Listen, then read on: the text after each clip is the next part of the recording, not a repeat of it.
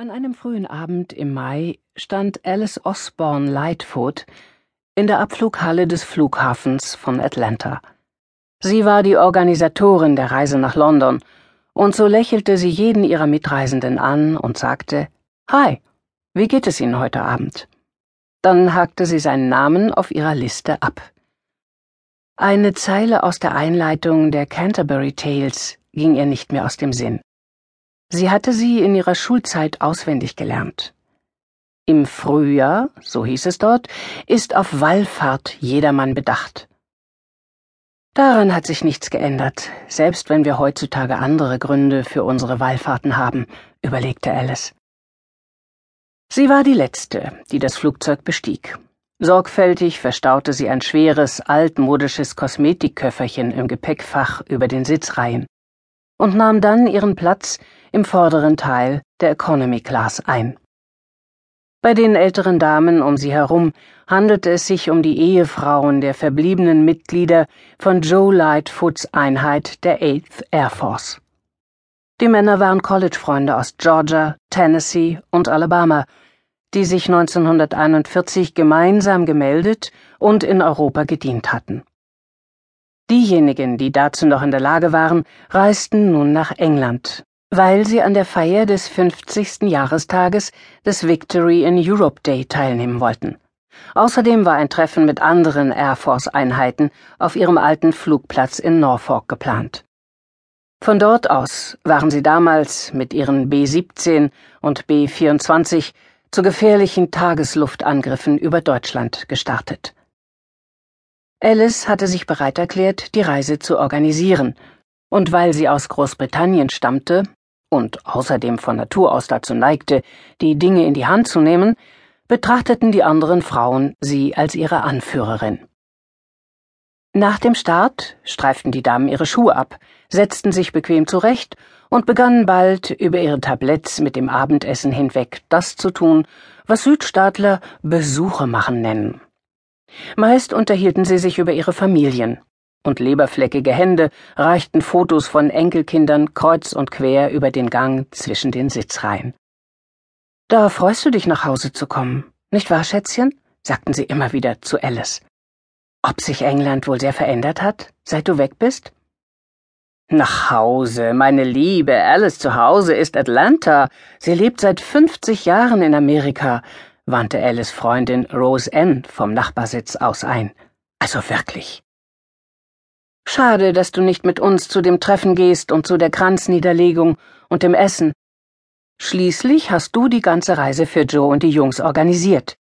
Aber ihr habt ja euren eigenen Gottesdienst, und ich kann mir vorstellen, dass deine alten Freunde sich riesig freuen, wenn du zu ihnen kommst.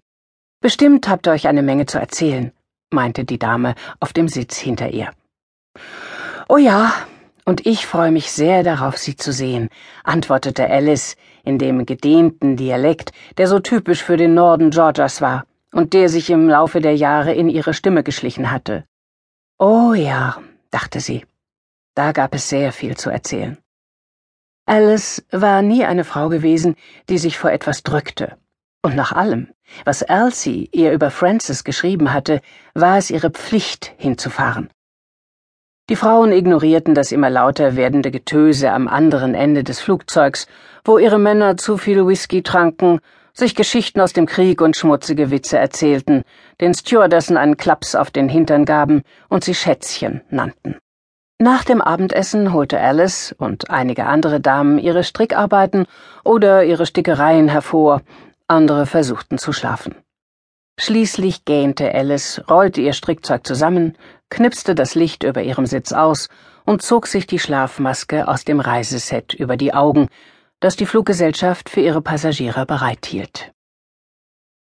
Während Alice und die anderen Passagiere ihr Flugzeug bestiegen, startete am Ben Gurion Flughafen ein weiterer Flug Richtung London. Es war fast Mitternacht, und so servierten die Flugbegleiter in aller Eile das Essen und dämpften dann das Licht. Tanni Zeimanns Enkelkinder dösten schon bald in ihren Sitzen rechts und links von ihr. Als typische Teenager hatten Chaim und Shifra nur dünne T-Shirts an, auf denen jeweils der Name ihrer Lieblingsband prangte. Im Flugzeug war es kühl, und Tani bat die Stewardess um Decken. Eine breitete sie über Chaim, der in seinem Sitz hing, die Füße in den Gang gestreckt, die Kippa schief auf dem Kopf. Mit der anderen deckte sie seine Schwester zu. Tani dachte, wie bezaubernd sie aussahen, wenn sie schliefen, doch sie war froh, eine Weile Ruhe von ihrem ständigen Gezänk zu haben, wo doch ihre eigenen Gedanken so sehr in Aufruhr waren. Die Vorstellung, nach Cromarsh Priors zurückzukehren, wühlte sie derart auf, dass an Schlaf nicht zu denken war. Am anderen Ende des dunklen Ganges weinte ein Baby, und Tani rutschte unruhig in ihrem Sitz hin und her. Das Wimmern weckte die alte, namenlose Panik in ihr. Es gibt keinen Grund dafür, ermahnte sie sich. Sie schloss die Augen und atmete tief ein und aus, um sich zu beruhigen. Als sie Elsies Brief öffnete, hatte sie an Brunos Krankenhausbett gesessen. Sie faltete ihn auseinander, und die Einladung und die erste Klasse Tickets für Tani und Bruno segelten zu Boden. Nein, hatte Tani laut ausgerufen, als sie sah, wofür sie bestimmt waren. Selbst nach all den Jahren wurde ihr übel bei dem bloßen Gedanken nach England oder gar in das Dorf zurückzukehren, selbst mit ihrem Mann, Bruno, an ihrer Seite. Und nach der Herzoperation, die er gerade hinter sich gebracht hatte, kam eine Reise für Bruno sowieso nicht in Frage. Ihr erschreckter Ausruf hatte ihn geweckt. Ohne groß darüber nachzudenken, berichtete sie ihm, was Elsie geschrieben hatte, und beteuerte dann sogleich mit zitternder Stimme, dass sie gar nicht daran denken würde, irgendwo hinzufahren, nicht solange er im Krankenhaus lag. Bruno war blass wurde von Kissen gestützt und hing am Tropf. Eigentlich sollte er sich ausruhen, stattdessen war er von Büchern, Papieren und allen möglichen Dokumenten umgeben, die mit der Universität zu tun hatten. Sie waren an den Krankenschwestern vorbei in sein Zimmer geschmuggelt worden, obwohl sie ihm verboten hatten zu arbeiten. Nun sah er seine Frau über den Rand seiner Brille hinweg mit einem seiner durchdringenden Blicke an. Tani ärgerte sich immer über diesen Blick, weil er ihr das Gefühl gab, dass er etwas wusste, was sie nicht wusste. Diesmal verebbte der Anflug von Gereiztheit jedoch sofort, als Bruno ihre Hand tätschelte und sie dann festhielt, während er überlegte, was sie am besten tun sollten. Die Ärzte hatten Bruno versichert, dass viele Frauen unter schweren Wochenbettdepressionen litten.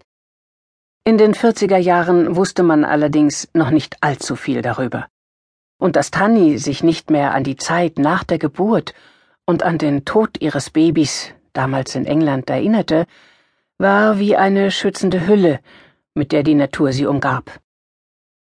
Abgesehen von einer kurzen Zeitspanne war ihr Leben als Ehefrau und Mutter und nun als Großmutter ausgefüllt und glücklich.